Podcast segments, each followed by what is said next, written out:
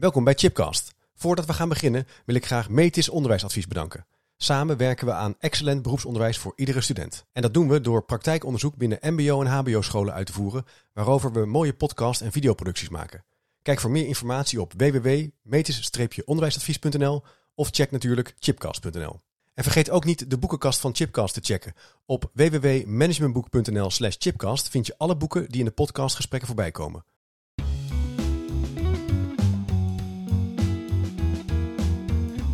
Welkom bij een nieuwe aflevering van Chipcast. Een podcastserie waarin ik op zoek ga naar verrassende antwoorden en nieuwe perspectieven op vragen die mij bezighouden. En in deze podcast is Gerard Verhoef de gast. Gerard, welkom. Hartstikke fijn dat ik kon komen. Ja. Het is een eer. Nou, ik vind het ontzettend leuk. Ik heb er zin in. Eh, je bent docent wiskunde, voorheen lerarenopleider. Nu docent bij de Technische Faculteit van de Hogeschool van Amsterdam. Maar je bent ook bestuurslid van Beter Onderwijs Nederland. Bestuurslid van Stichting Goed Rekenonderwijs. Ja, En lid van het team Red het Onderwijs. ja vele. Dus dat zijn best wel veel dingen. De laatste drie allemaal gratis en voor niks, hè? Kijk, allemaal onbezoldigd zoals dat dan volgens mij Oh ja, heet, zo heet dat. Ja, ja. We zitten, ja. En eh, we gaan de podca- in deze podcast de vraag verkennen...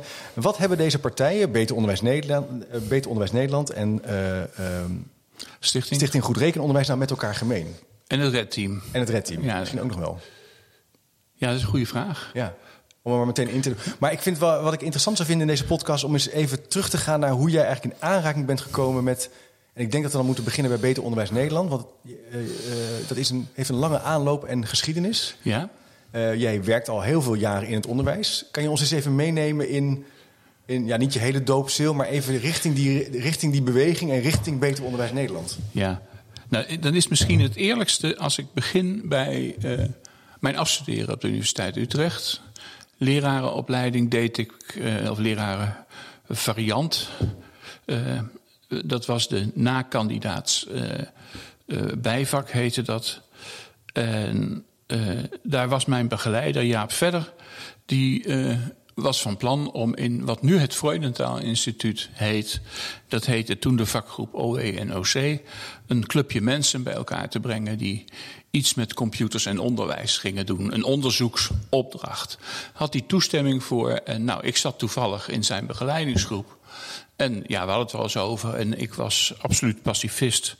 En ik moest nog de militaire dienst doen. Dus je kon toen vervangende militaire dienst doen.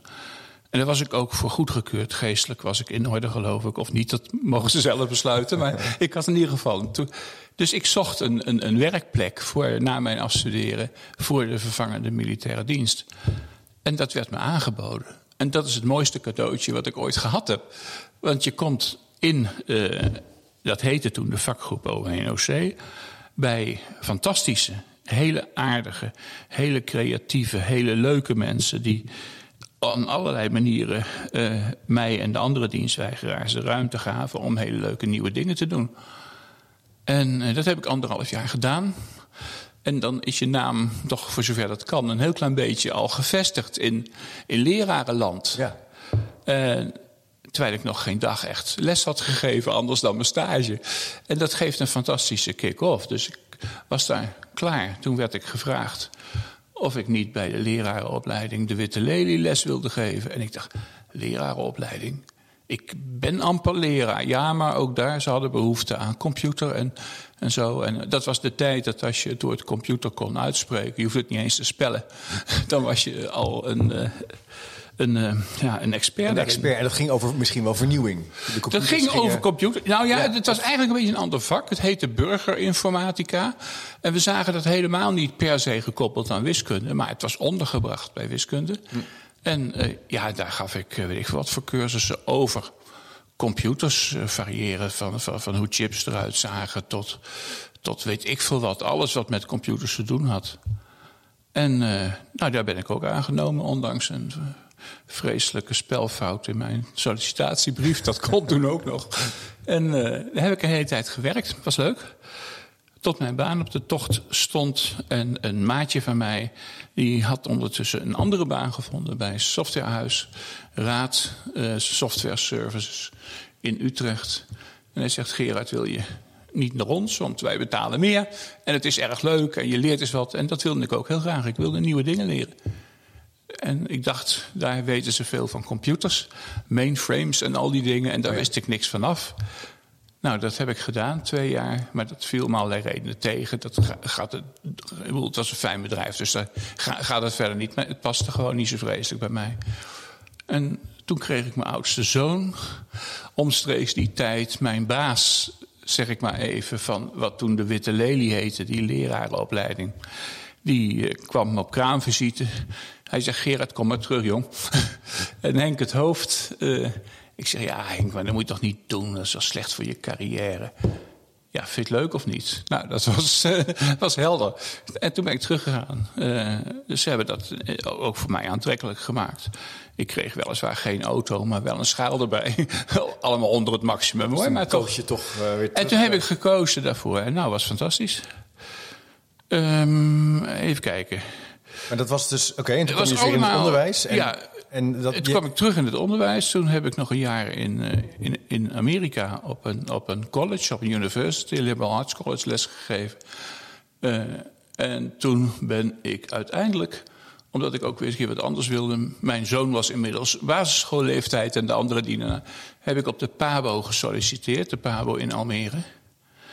En um, ja, daar ben ik wat geschrokken. Ik was eerst enthousiast, maar de veranderingen waren dusdanig groot en ondoordacht dat ik me daar niet prettig bij, nee. bij voelde. Kun je daar een voorbeeld van geven? Wat, wat, wat zag je dan?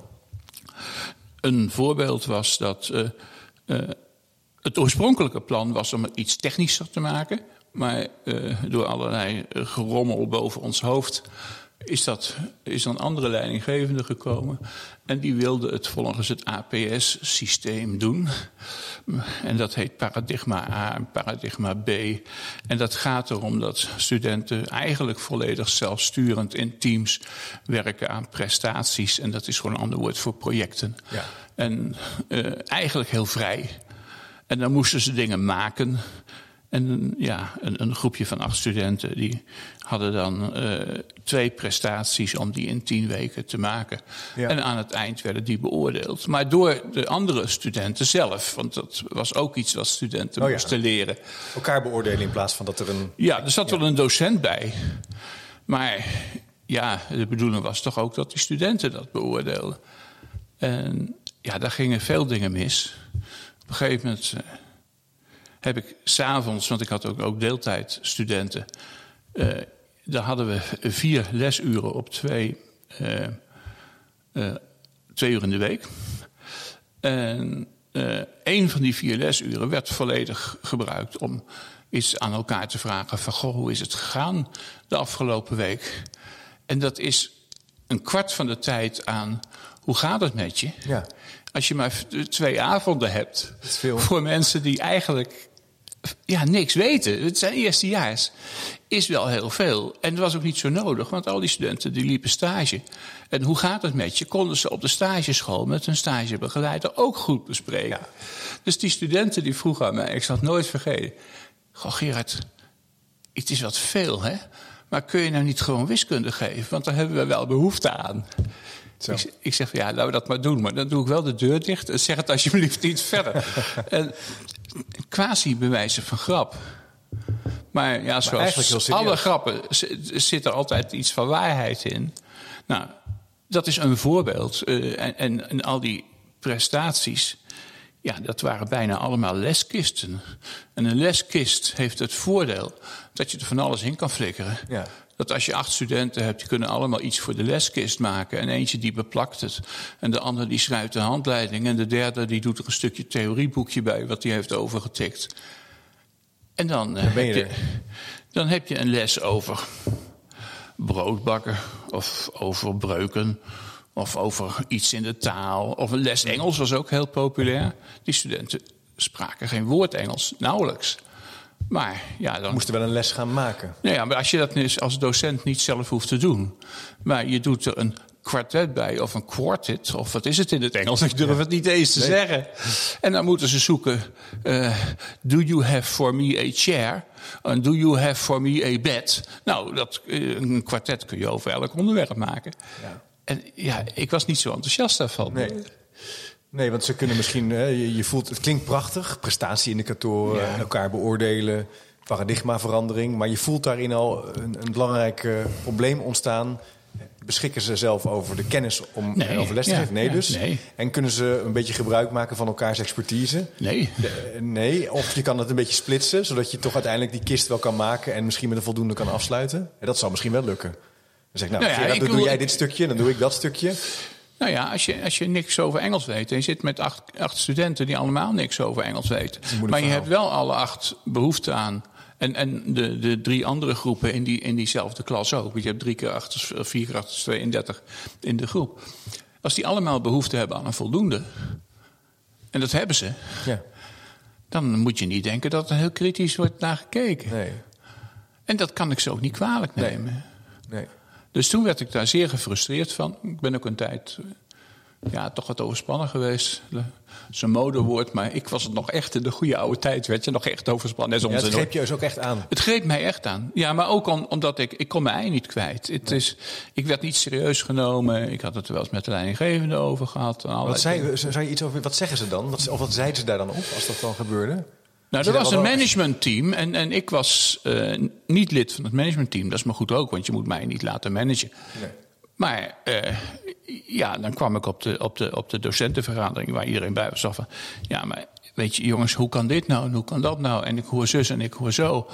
En, en ja, als we dat op die manier uitvoeren, dat kan gewoon niet.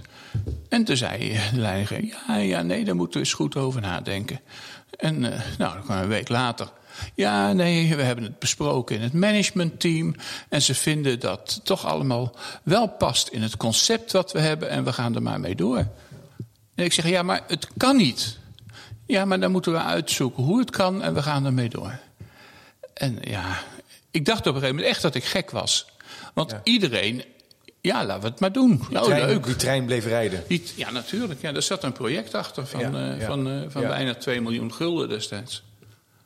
En eh, ja, ik was dus overspannen.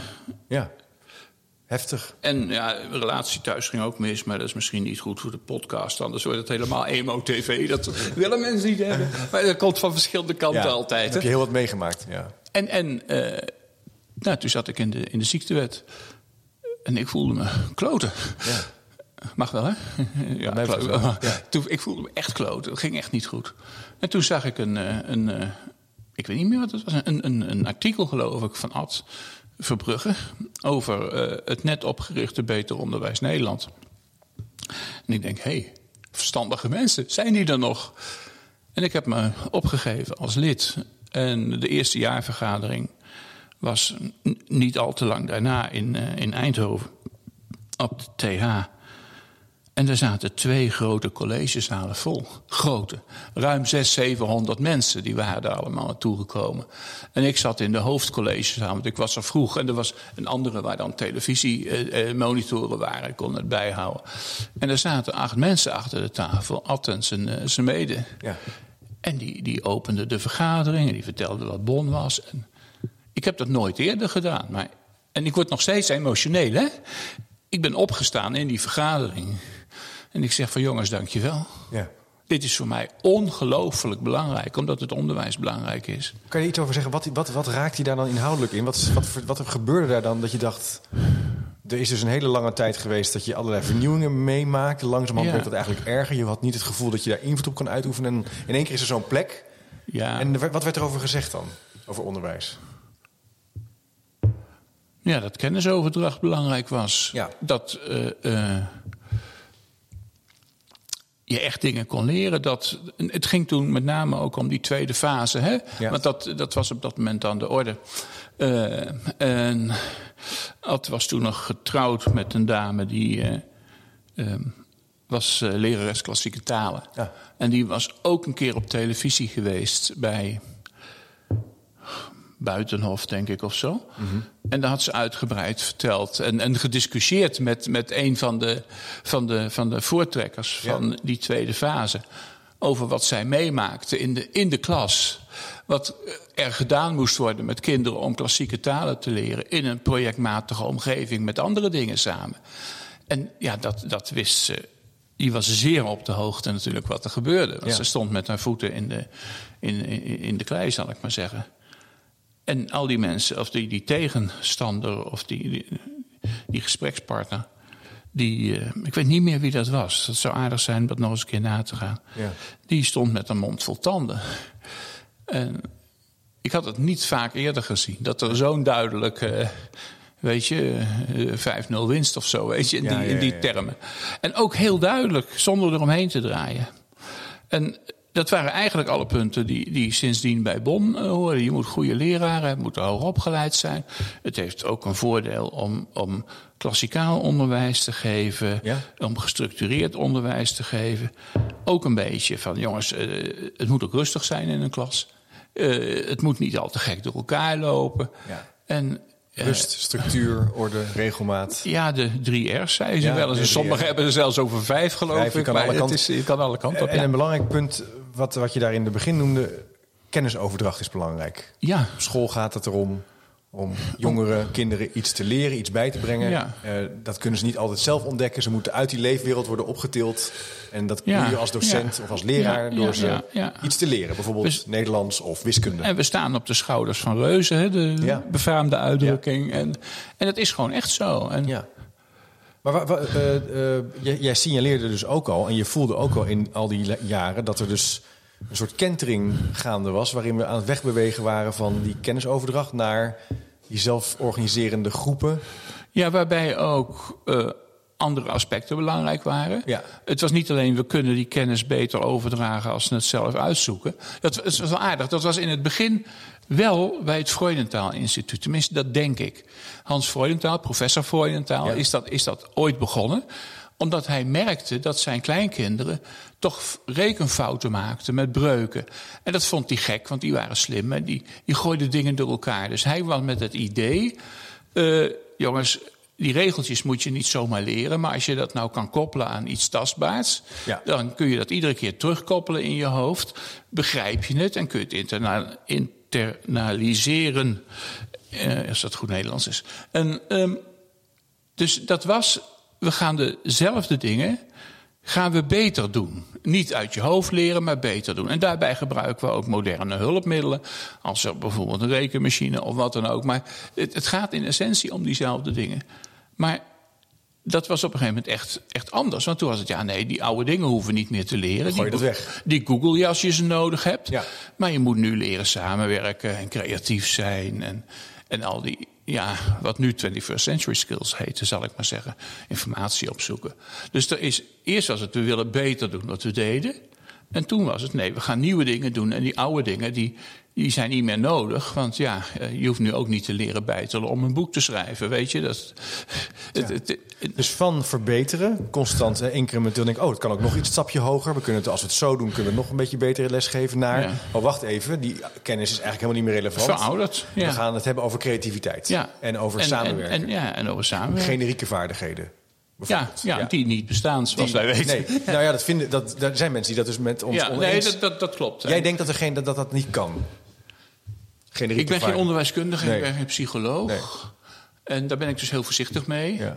Ik denk alleen, en, en weet je, er zijn allerlei voorbeelden. Hè?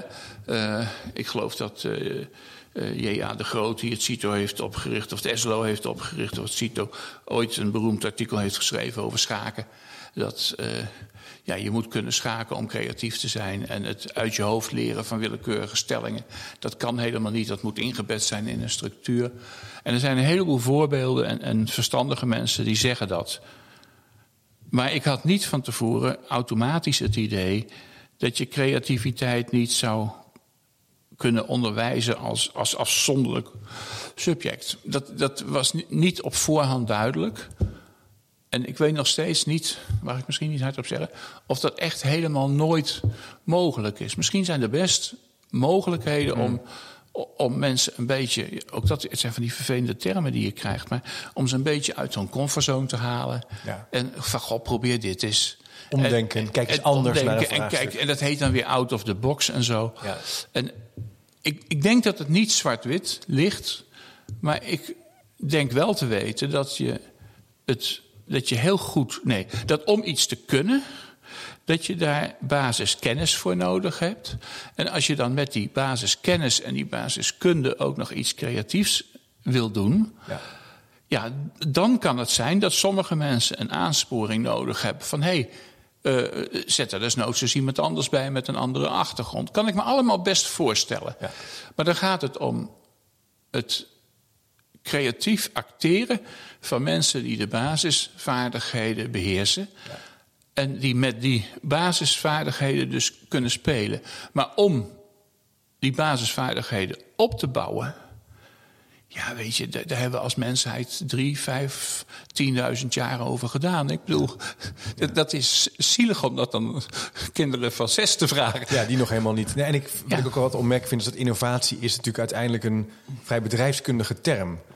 Uh, Waarin we in een bedrijf uh, werken, we, bieden we een bepaald product aan of een dienst aan en we komen erachter, hey, er loopt iets niet lekker, we moeten dat op een slimmere manier doen. Dan is er dus een vorm van een analyse, er is een vorm van, een, van kennis over het vraagstuk, vaak heel veel kennis.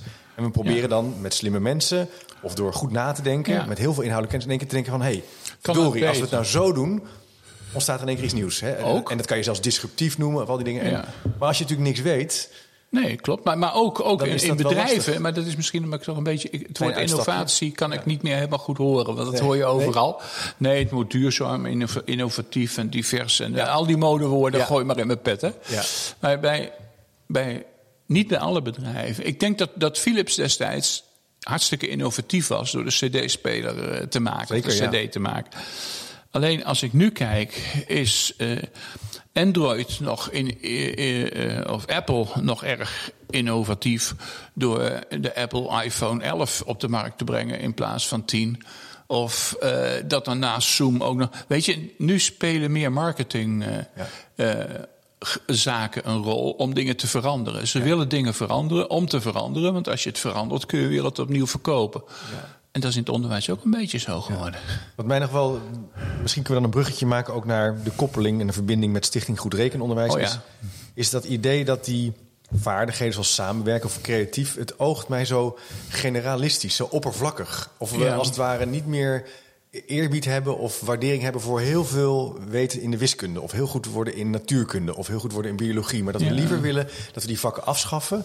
En dat we het koppelen in projecten. En curriculum nu moet daar ook natuurlijk een beetje al richtingen naar. Terwijl het ook natuurlijk... Ja, de taal van de wiskunde verandert in zekere zin, denk ik niet. Hoe kijk jij nee, daarnaar? Nou, ja, eh, wiskunde is ook hier weer, ik moet voorzichtig zijn, want ik, ik weet niet veel van de geschiedenis van de wiskunde. Ik vind het alleen prachtig. Ja. het vak zelf en, en ook wat. Maar uh, je leest wel eens van die uh, uh, populair wetenschappelijke boekjes. En dan staat er op de achterkaft: hierbij is geen wiskunde nodig. En dat is dan een soort aanbeveling. Hè? Ja. En daar erger ik me altijd een beetje aan. Ja. Want. Ja, die wiskunde is niet gemaakt om het nou zo ingewikkeld te maken. We doen nu met wiskunde, daardoor wordt het moeilijker. Maar die wiskunde is om het überhaupt te kunnen begrijpen. Dus om het makkelijker te maken. Dus je zoekt een taal die het probleem wat jij misschien hebt beschrijft. En aan de andere kant zijn er mensen die taal ontwikkelen, los van een probleem, om te kijken hoe ze die taal zo consistent en mooi en helder mogelijk te maken. En dat nou bij wiskunde zo weg drie, vierduizend jaar of zo. En dat verandert wel een beetje. Maar dat is best een stuk uitgekristalliseerd. Ja. En als je dan zegt, weet je, dat vinden we toch niet zo leuk. We gaan nu eerst maar eens even gewoon even nadenken hoe een dynamo in elkaar zit van een fiets. Dan, dan nee. Dan, Vergeet je eigenlijk iets? Ja, er zijn veel te veel spullen om over na te denken.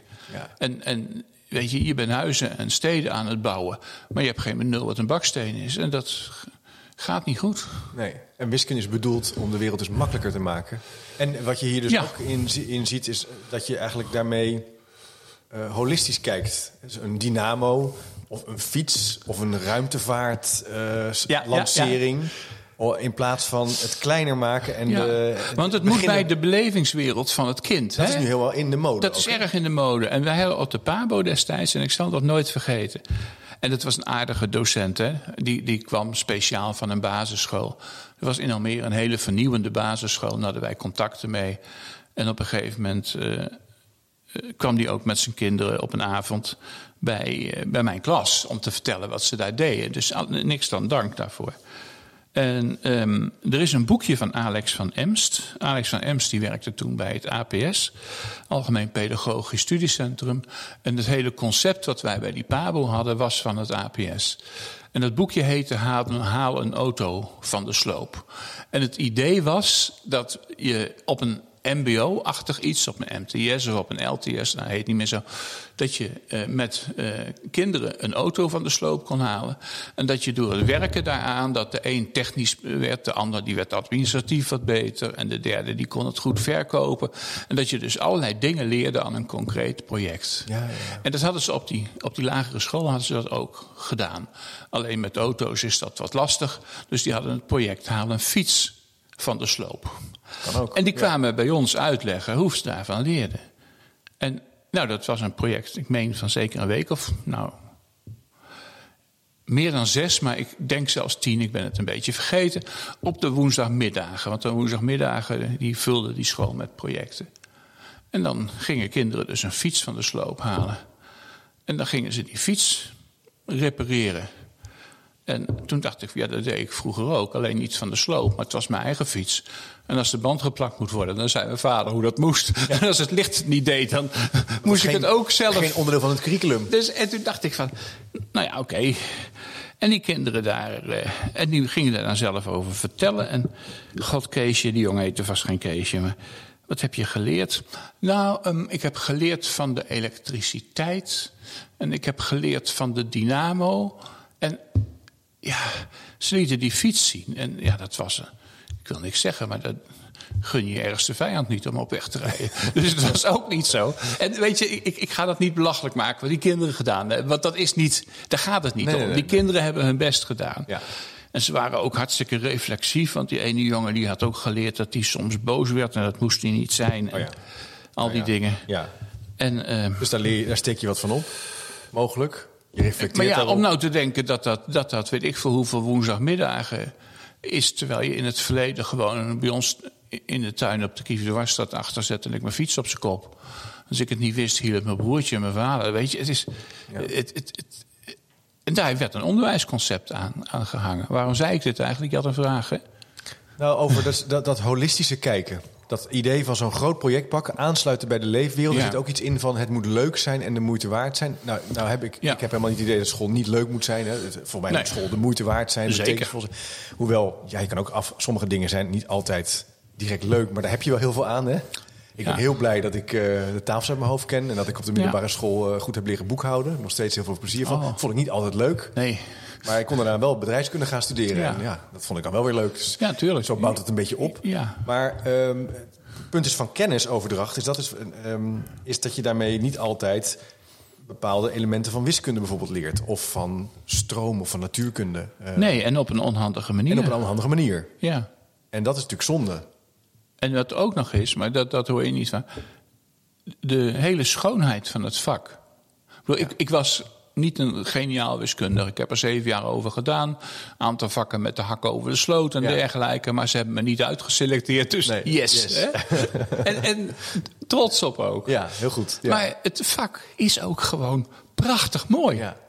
Als je, in die kleine dingen ook? In alle kleine dingen. Ja. Ik bedoel, als je bedenkt dat, dat op een gegeven moment zeggen ze 1, 2, 3, 4, 5. Ja, goh, kun je ook de andere kant op. Ja, nul, dat is niks. Maar kun je nog verder de andere kant op? Dat, dat, iemand heeft dat bedacht. Ja. En die hebben daar rekenregels voor bedacht. Of wat, wat, is een, wat is de wortel van 2? Wij vinden de wortel van 2 heel gewoon.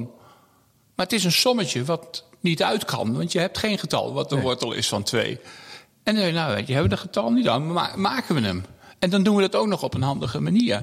En ik, ik vind die, het is echt de schoonheid van dat vak. De, ik vind het prachtig. Ja. Nog steeds. Maar er zit dus ook heel veel schoonheid mooi, ja. in, in, het overdragen van al die kennis die we al weten. Want dit ja. zijn natuurlijk dingen waar al honderden jaren mensen, met mannen en vrouwen mee bezig zijn geweest. Ze hebben het opgeschreven, ze hebben het doorgegeven. En dat kan je misschien wel slimmer doen door beter onderwijs te geven, maar je hoeft het niet weg te gooien. Dat is eigenlijk wat, wat, dan, wat jullie dan mee. Nee, en, en, en wat slimmer is, weet ik ook niet altijd. Nee. Omdat de, de vraag überhaupt is of er een uniform slimmere methode is. Ik denk dat als ik iets met wiskunde doe, of een collega van mij doet hetzelfde onderwerp van wiskunde, dat we daar best heel verschillend over zijn. En dan kun je gaan kijken welke studenten het het beste weten, maar dat is geen eerlijke maatstaaf. En ik, ik weet ook niet altijd wat per se de slimste manier is. Nee. Dat is best persoonsafhankelijk ook. Ja. Ja. Dus wat zou je daarmee, wat, wat vind je dan belangrijk als eh, Beter Onderwijs Nederland en als Stichting Goed Rekenonderwijs als het gaat over die docent? Wat, wat, Dat hij hoog opgeleid is, dat hij veel weet. Dat hij veel weet. Wat is dan hoog opgeleid? Academisch? Ligt een beetje aan. wat- Ja, eigenlijk, wiskunde? eigenlijk wel. Ja. Ik bedoel, het, het- het- we hadden natuurlijk die eerste raads, die tweede raads bevoegdheden. En het is heel raar dat je op een VWO les kan geven in de wiskunde, voorbereid wetenschappelijk onderwijs. En je zou geen universiteit van binnen gezien hebben. Dat, Ja, dat past gewoon niet, vind ik. Dus dan vind ik dat, ja, dat betekent niet dat elke universitair opgeleide leerkracht per se altijd goed is of zo, of per se altijd nodig. Nee. Maar dat is nooit bij die dingen. Nee. Dus ik vind, ja, vind Ja. ik wel. En, en voor basisscholen vind ik het oprecht moeilijk. Eigenlijk vind ik dat basisschoolleerkrachten... die moeten vooral heel veel weten van de wereld. Van een heleboel verschillende dingen Ja. in de wereld. Ja. Die moeten hun hele leven kranten gelezen hebben. En, en leesboekjes gelezen hebben. Ja. En, en weet ik veel wat. En die moeten, maar die moeten ook de achtergrond van de D's en de T's weten. Ja. En, en, en, en een half en een derde en, en, en, en vijf procent en wat dat is. Die moeten afgrijzelijk veel weten. Maar al die kennisonderdelen zijn eigenlijk geen van alle academische kennisonderdelen. Nee. Dan hou je over een academisch idee over van ja, hoe kun je didactisch of pedagogisch eh, aan het werk. En dat vind ik wel zinvol, omdat ik denk dat je een academisch denkniveau moet hebben om daar iets over te kunnen zeggen. Maar tegelijkertijd vind ik het heel gammel. Omdat ik, nou eigenlijk sinds ik dus destijds bij eh, vakgroep OB-NOC kwam in, wat was het, 1982. ehm, telkens eh, nieuwe theorieën heb gehoord over hoe het beter kan. Ja. En dat al die theorieën zonder uitzondering werden, werden geafficheerd als. Ja, zo moet het. En we weten nu eindelijk hoe het hoort. En ja hoor, en als je daar niet mee meegaat, dan, nou, dan, dan kun je echt. Weet je, allemaal hoog van de toren geblazen. En allemaal larikoek.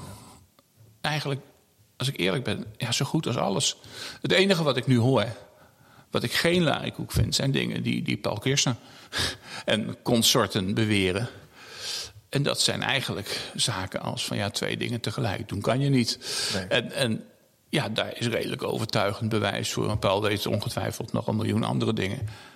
Maar dat is niet het, het volledig omgooien van een eh, methode om iets te leren of uit te leggen of te ervaren. Het is allemaal ja, weinig echt verrassend. Nee. Dus de vraag is: hoe academisch moet je eh, basisschoolleerkrachten opleiden? En dat, dat weet ik niet. Je moet ze kennis van de wereld geven en een heel gezond verstand.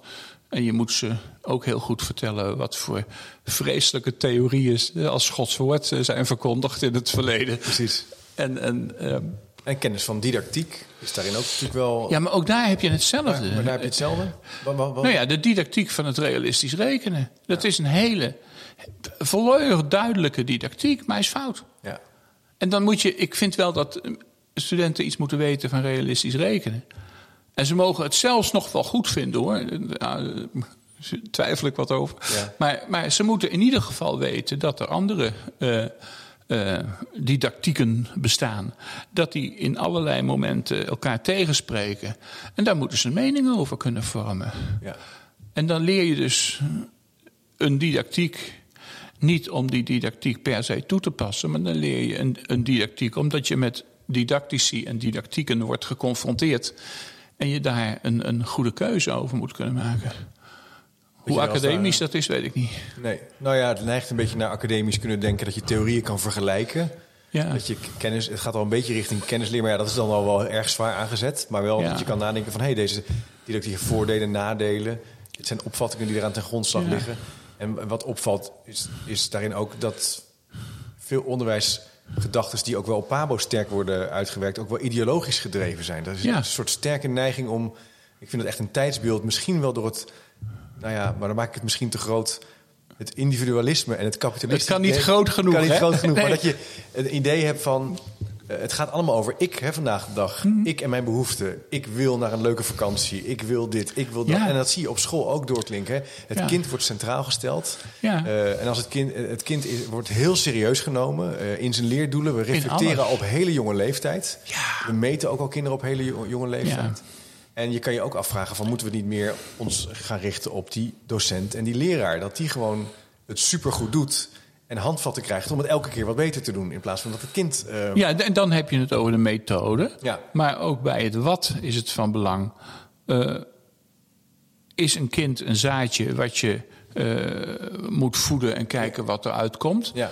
Of wil je ook dat het kind opgroeit met een zekere culturele bagage, Ja. hoe je dat dan ook invult? Ja. Ja. En ik denk dat dat laatste, en dat is meer gedachte van de laatste tien jaar of zo, dat die culturele kant, die vond ik vroeger eigenlijk helemaal niet belangrijk Nee. als wiskundige. Maar ik vind dat steeds belangrijker.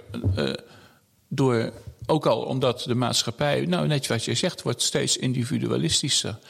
Het, het, eh, de gezamenlijke kennis van de wereld is, is weg. Als ik nu, eh, ik, ik ben helemaal niet zo'n kenner, maar als ik nu zeg van goh, eh, eh, Vondel of van de Vos Rijnaarden, dan, dan, dan weet niemand meer waar ik aan refereer. Nee. En dan heb je minder gezamenlijke kennis. Ik zat ooit met mijn kinderen in de auto in Frankrijk, bedenk ik nu plotseling. En ja, ik had wel Frans gehad, maar niet veel. Tot 4 VWO en daar zat ik eh, te kaarten achterin in plaats van Frans te lezen. Maar wij reden over die wegen en daar reed een lelijk eend. En ik bedacht van, hé, hey, lelijk eend, ce n'est pas un canard, maar c'est un deux, deux chevaux. En toen dacht ik van, oh, waarom weet ik dat dat een deux chevaux is? Heb- Heeft dat nut voor mij? Ja. Nee, heeft geen nut. Wat weet ik ervan? Ja. En ik heb een kwartier tegen mijn kinderen zitten aanlullen over waarom die deux chevaux er was.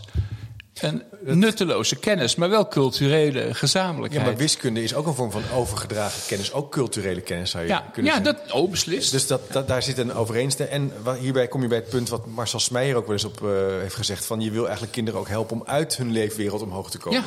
En niet hun eigen leefwereld te vergroten, Nee. maar dat je kan ontdekken van hé, hey, er is meer dan alleen jouw straat of jouw dorp, maar er zijn andere boeken geschreven of er zijn bepaalde theorieën over een interesse die je hebt. Ja. En dat emancipeert. En dat moet je, dat moet je leren, denk ik, Ja. op een gegeven Ja. moment. Ja, wat, wat, mij, wat mij bezighoudt de laatste weken, maar ook misschien omdat het vakantie is, is dat ik me afvraag: we hebben hele grote maatschappelijke uitdagingen voor ons. Hè, de stikstofcrisis, noem maar even wat. Ja. Of eh, de overstromingen, de, de, de du- duurzaamheidsvraagstukken. Daar heb je hele specifieke expertise voor nodig. Hele hoogopgeleide, hele slimme mensen die daar heel veel van afweten. Als we dat heel generiek blijven aanbieden, dan krijg je volgens mij niet mensen die dat kunnen oplossen. Hey, ik, ik- dat is een heel moeilijk punt, vind ik hoor, eerlijk gezegd. Eh, maar dan wordt het ook een beetje politiek. Ja. En ehm, ik weet daar heel weinig vanaf. Ik, ik lees me er de pestpokken over, Ja. maar ik weet daar heel weinig vanaf. En er zijn best dingen waar ik me over verbaas. Ik bedoel, eh, als je het hebt over het klimaat. Oké, ik, ik, ik wil best geloven of, of begrijpen dat de opwarming van de aarde daar is. Ik wil ook nog best begrijpen dat dat allerlei nadelige effecten Ja. heeft. Ik wil zelfs begrijpen dat dat met CO2-uitstoot te maken heeft.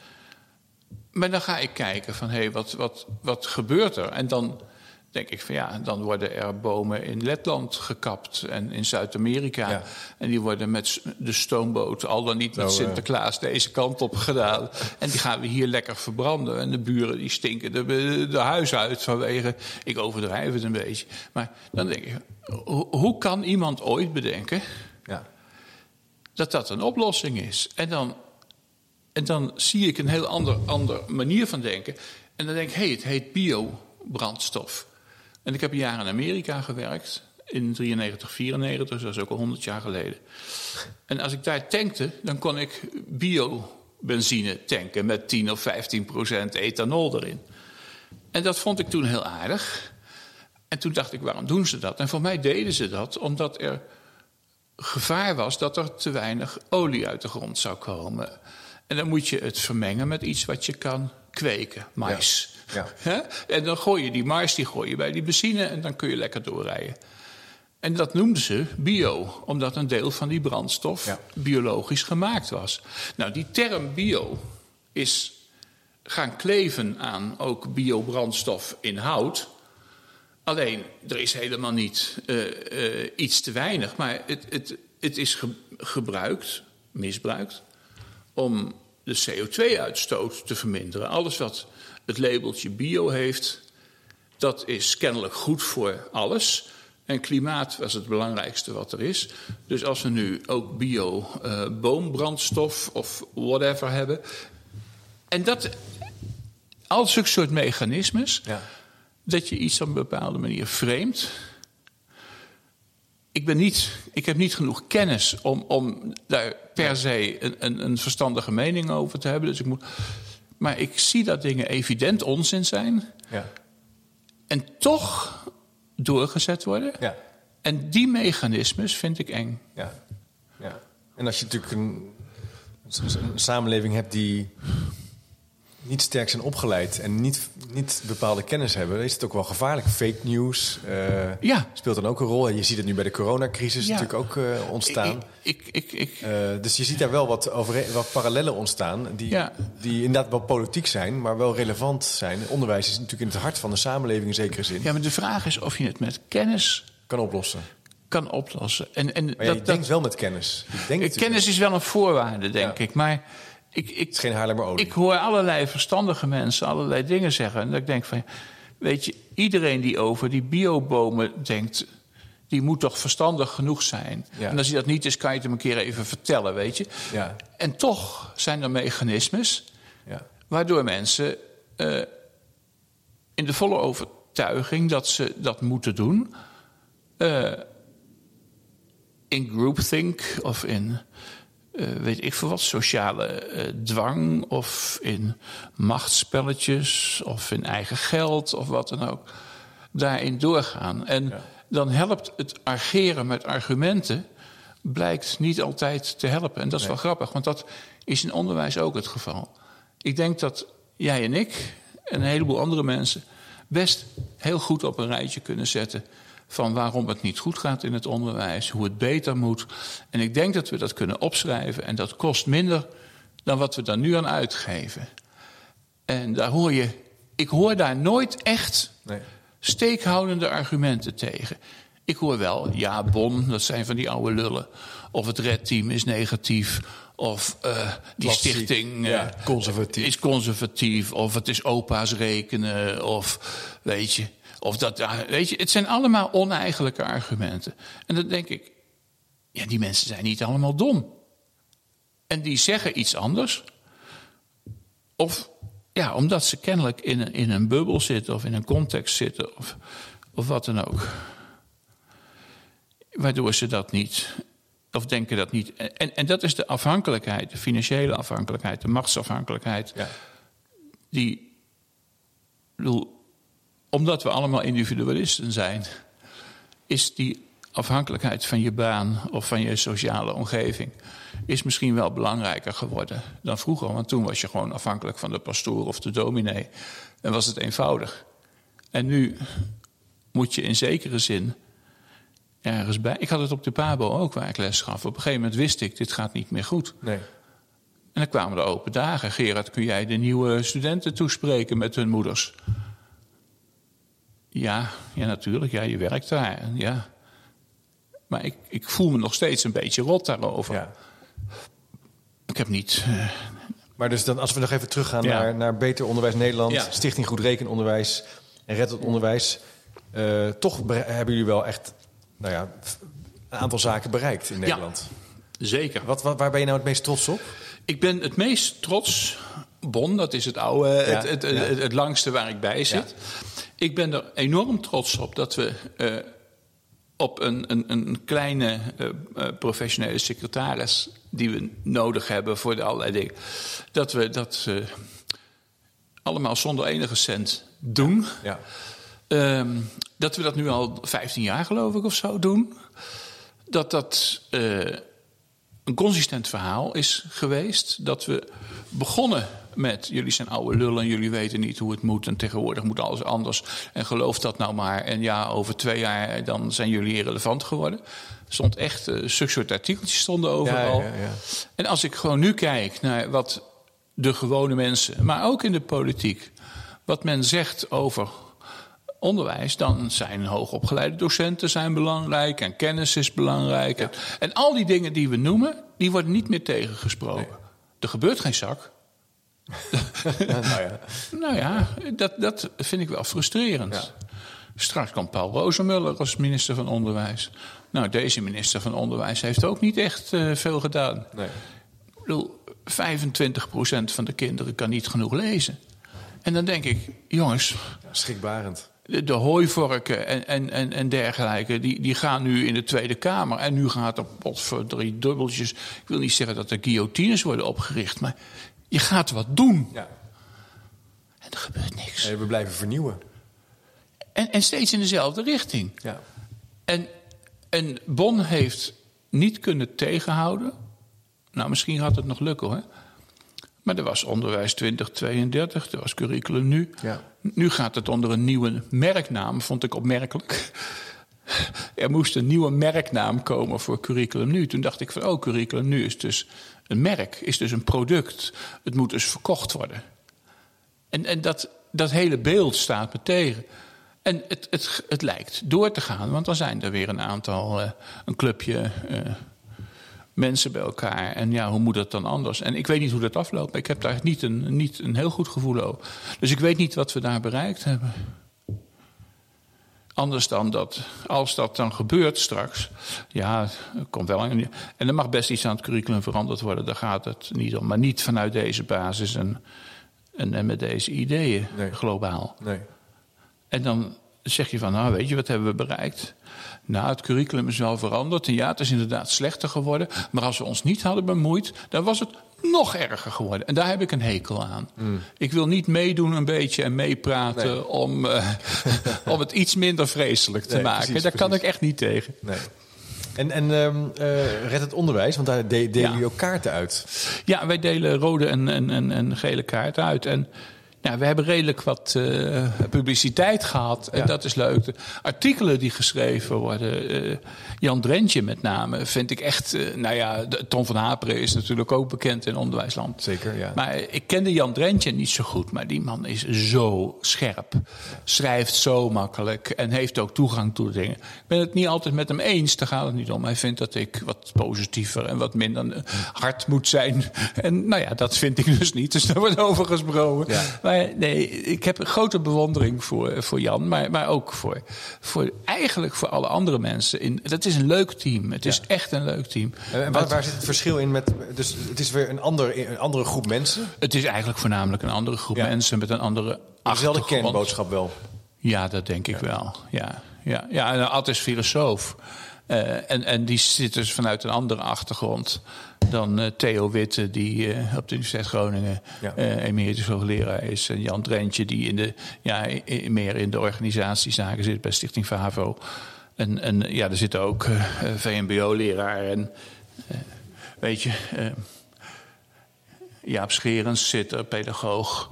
Weet je, de- de- die, Ja. zitten vanuit, die, die zitten vanuit hun beroep dichter in onderwijs. En Ad zit vanuit zijn beroep helemaal niet in onderwijs. Die, zit- die is cultuurfilosoof. Ja. En dat onderwijs, ja, dat gaat hem ontzettend aan het hart. En Ad persoonlijk, dat klinkt heel flauw, maar ik ben Ad persoonlijk dus nog steeds enorm dankbaar. Iedere keer weer. Ja. Betekent niet dat hij alles per se goed doet en zo, maar echt, ik vind dat geweldig. Ja. Ja, ja. Mooi, mooi. Ehm, interessant om er zo met je over van gedachten te wisselen. ja leuk hè? Ja, ja, ja, ja. Dat is, geeft ook wel een soort kernidee bij wat die drie partijen nou zijn. En waar je voor vecht, waar je jullie hard voor maken. Ja. En wat er ja, mogelijk nodig is. In die zin eh, is het ontzettend actueel. Moeten we de stichting even doen? Stichting Goed Rekenen Onderwijs ja, nog dat is goed. Ja, graag. Ja? Ja? Eh, dat, dat is, Hoe is dat opgestart dan? Nou, heel simpel. Eh, Jan van der Kraats is wellicht bekend. Zeker, bij ja. jou. Ja. Eh, emeritus hoogleraar. Die eh, merkte dat zijn studenten slecht rekenden. En die kwam er op een gegeven moment achter wat daar de achtergrond van was en hoe de, didactisch, de didactiek daarvan was. En die is zich rotgeschrokken. Eigenlijk heel concreet uh, door de manier waarop het cijferen ging. Het vermenigvuldigen van een getal van drie cijfers met twee cijfers. En hoe makkelijk dat gaat op de traditionele manier en hoe vreselijk ingewikkeld dat is. En die heeft zich daar eens op toegelegd heeft een boek geschreven of een pamflet waarom Daan en Sanne niet kunnen rekenen. Is zeer aan te bevelen. Ja. Daar, daar legt hij gewoon zo helder en mooi uit wat er aan de hand is. Uh, Jan van der Kraats kwam in contact, ik denk ook via dat pamflet, met twee docenten uit het noorden van het land die waren ongelukkig met de, de, de leerboeken rekenen die ze moesten hebben. En die hadden dus gewoon in uh, schriftjes uh, hun eigen leerboeken eigen, gemaakt. Eigen methode gemaakt. Eigen, eigen methode gemaakt. En uh, nou, die zijn met elkaar in contact gebracht. En Jan dacht van ja, hier staat hoe het zou moeten. Ja. En, en nou, dat vind ik al mooi, hè? Je hebt twee, twee ja, wat oude mannen uit, uit het hoge noorden. Misschien van boerenachtergrond, dat weet ik eigenlijk helemaal niet. Maar zo kwamen ze wel over, grote handen.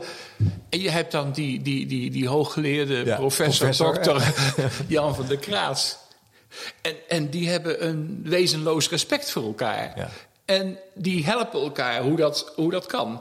En Jan die heeft daar dus uh, ja, heel erg positief op gereageerd.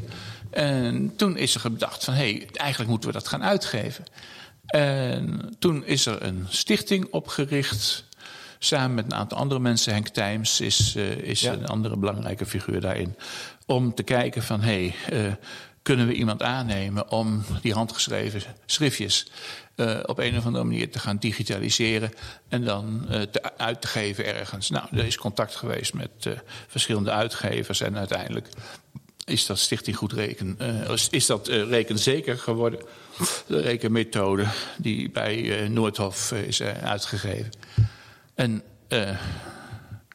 ja, daar moest dus tijdelijk wat, wat geld voor zijn. Ik geloof dat dat nog eens een keer via een schenking van Bon of een, een subsidie van Bon die zo weer terugbetaald ja. gekomen is. En toen is gevraagd: Goh, Gerard, wil jij niet in het bestuur zitten? En ja, ik, ik kijk nooit op tegen mensen, maar ik kijk wel op tegen, tegen Jan van der Kraats. En ik kijk op tegen Henk Tijms. En het, ik, ik vind het zo belangrijk ook. Ja. En zei, ja, moet ik dan doen? Nou ja, ik hoefde niet meer zoveel te doen. Dat was eigenlijk voornamelijk geregeld. Maar dat, die, dat, dat is wel fijn. We hebben daar, daar echt iets mee, mee in, in de markt gezet. Wij hebben het niet, dat heeft Noordhof gedaan. Noordhof heeft na de rand gedacht van ja, het moet eigenlijk ook aansluiten bij getal en ruimte. En die zaten ook een beetje in hun maag, want ze hadden ze twee methodes. Ja, ja, ja. Dus die zijn getal en ruimte junior begonnen met Marshall Smeyer. Ja. Um, nou, daar hebben wij ons niet meer mee bemoeid. Niet omdat het nou per se uh, minder is of slecht is. Ik denk dat het een uitstekende methode is. We hadden wel wat commentaar, met name in de hogere boeken, over dingen. Jan heeft het wel doorgenomen. Maar die rol die we eerst hadden als een soort um, commissie die de supervisie had over of datgene wat er in het rekenzekermethode stond, of dat wel door de beugel kon. Daar, ja, dat was ook onze rol niet meer. Ik nee. wil, dat moet je niet gaan doen dan. Nee. Dus er is nu uh, nog steeds rekenzeker en er is uh, getallen ruimte junior. Eigenlijk is begonnen om uh, gewoon uh, een methode die er gewoon die mooi was, handgeschreven briefjes, ja. om te toveren tot een boekje. Het, ja, daar, ja, het is best, het is best een en ander aan veranderd hoor ook. Maar het, dat is, ja, en dat zijn van die en dat vind ik van de Stichting Goed Rekenonderwijs. Ja, is fantastisch. En er is een website ook. Je ja. hebt Elisabeth van der Plas, die, die daar uh, in eigen beheer ook nog wat, uh, wat filmpjes en wat sommen ja. en wat werkboeken uitdeelt. Er is heel veel te vinden. Ja, ja ook een, soort opzoekboekje wat ze nu pas heeft uitgegeven. Ik heb beloofd daar nog steeds een recensie over te schrijven, maar dat is te druk geweest. Dus dat moet, deze nog, nog een, moet, ik, moet, ik, moet ik nog even doen. Waarin gewoon uitgelegd wordt van hoe sommen gemaakt worden voor, voor thuis, voor ouders. Want dat is natuurlijk wel zo. Dat was ook wel grappig met al die coronamensen. Ouders moesten plotseling hun kinderen ja. helpen bij rekenen. En ik heb daar op Twitter, dat vond ik toch heel aardig om te zien. Ja, wat moet ik nou? Ik begrijp er zelf niks van wat ik moet uitleggen. Ja. Dus dan heb ik op Twitter een aantal keren tegen mensen... heb ik toch een beetje een episteltje verwijzing naar Daan en Sanne. Ik zeg ja, jongens, dat is het moderne rekenonderwijs. Dus uh, ga het werk, uh, ga naar Ik herinner me het nog heel goed. Ik heb er zelf ook wat veel moeite mee. eh, bij ons alles, alles op de tablet sowieso al. Dan Ja. moet ik al, eh, hoe gaat het dan? Hè? Dan is de methode eigenlijk de tablet geworden. Met, met, met vinkjes en visuele indrukken en kaartjes en Dat is bussen. toch En- erg, hè? Dus ik vond het wel lastig, ja. Ik, eh, ik heb toch geprobeerd terug te gaan naar de basis. En eh, nou ja, gewoon printen van eh, A4'tjes, voorbeelden, oefening deze websites. Ja. Ik zal ze even ook op de website plaatsen als linkjes. Als je nu luistert en denkt, hé, hey, moet je zeker eens naar kijken. Ja. Ja. ja, die zijn ontzettend handig. Maar ook gewoon opschrijven is ook fijn hè, voor kinderen. Opschrijven is... Ik heb het zelf ook. Ik moet eerlijk zeggen. Toch? Ja, ik... ik eh, als ik wiskunde doe met studenten ook... Ja. Dan, dan kan ik dat alleen maar als ik het tegelijkertijd opschrijf. Ja. Als het ergens op een beeldscherm staat en ik loop met ze langs wat daar staat, dan pak ik eerst een stuk papier en een pen.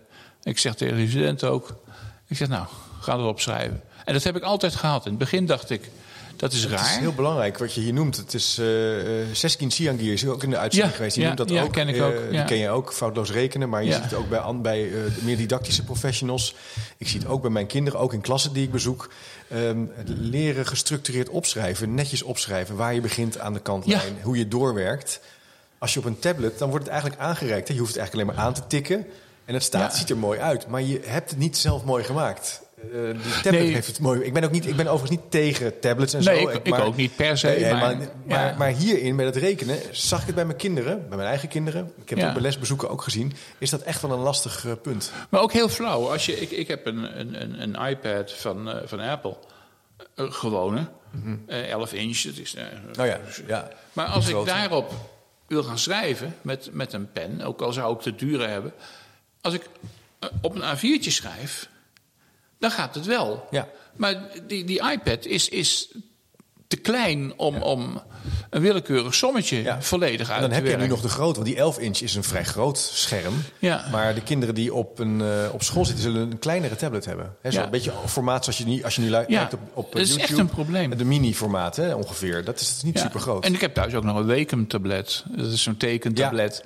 Wat ik gebruik voor de, de- toen alle lessen nog digitaal Ja, waren. ja, ja. Maar ook dat is, is eigenlijk gewoon te klein. Ja. Je- Ik ga, meerdere, ik ga in het najaar meerdere podcasts, of meerdere, een aantal podcasts maken over schrijven en eh, de relatie van nou ja, schrijfvaardigheid. het is zo. Eh, eh, ja, dat op de belangrijk. universiteit, toen ik studeerde, in, in de blauwe zaal zal ik maar even zeggen, in Ja. Utrecht, dat is de grootste collegezaal. Daar waren zes grote groene borden. Ja. 1, ge- 2, ja, 3, super. 4, 5, 6. Echt groot.